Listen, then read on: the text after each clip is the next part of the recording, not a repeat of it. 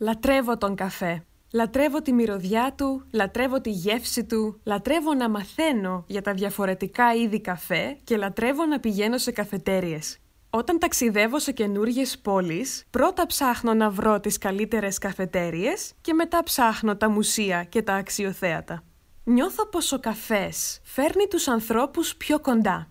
Όταν πας στο σπίτι ενός φίλου στην Ελλάδα και θέλεις να μιλήσετε για βαθιά και σημαντικά πράγματα, σου λέει «Να σου φτιάξω έναν καφέ».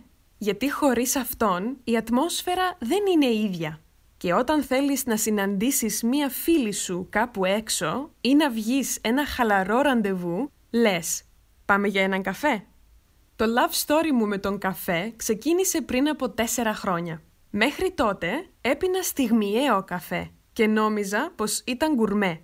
Εντάξει, όλοι από κάπου αρχίζουμε. Δεν θέλω να κρίνω τον εαυτό μου πολύ σκληρά. Πριν από τέσσερα χρόνια λοιπόν είχα μία ιδέα.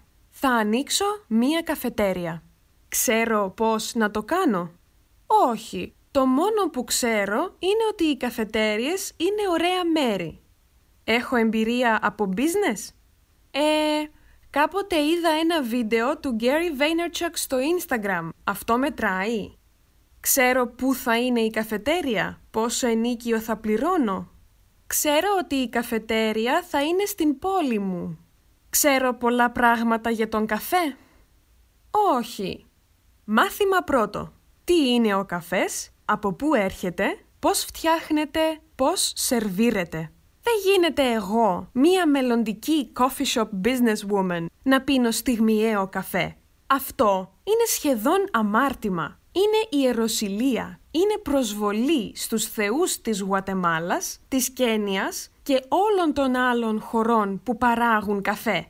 Τέλος πάντων, το πρώτο πράγμα που έκανα ήταν ένα τεστ γεύσης αγόρασα και δοκίμασα καφέδες από πέντε διαφορετικά μέρη στην πόλη μου και έγραψα σε ένα χαρτί τη γνώμη μου. Αν μου αρέσει το άρωμα, η γεύση, η αίσθηση, ποιες άλλες γεύσεις μου θυμίζει. Μάθημα δεύτερο. Ο κόσμος του καφέ δεν είναι μόνο ο καφές, αλλά είναι και οι άνθρωποι. Πήγα σε φεστιβάλ καφέ. Είδα ομιλίες, μίλησα με ανθρώπους που έχουν δικές τους καφετέριες είδα νέα προϊόντα, ήπια πολύ πολύ πολύ καφέ, καπουτσίνο, εσπρέσο, cold brew. Άρχισα να διαβάζω βιβλία και να βλέπω βίντεο στο YouTube. Ήμουν ένας σφουγγάρι και απορροφούσα όλη τη γνώση και όλο τον καφέ. Μάθημα τρίτο. Από τη θεωρία στην πράξη. Όταν πια έμαθα πράγματα για τον καφέ, άρχισα να μαθαίνω πράγματα για τις καφετέριες. Πώς μπορείς να βρεις χώρο για την καφετέρια, από πού αγοράζεις τον καφέ, τι φαγητό σερβίρεις μαζί με τον καφέ, πόσο κοστίζουν όλα αυτά, πόσες ώρες δουλεύεις, ποιος σε βοηθάει, φόροι, νομοθεσίες, άδειες. Και εκεί το όνειρό μου σταμάτησε.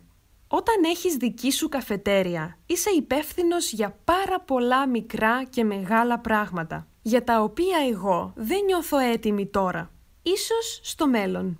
Το σημαντικό είναι πως η αγάπη μου για τον καφέ παραμένει.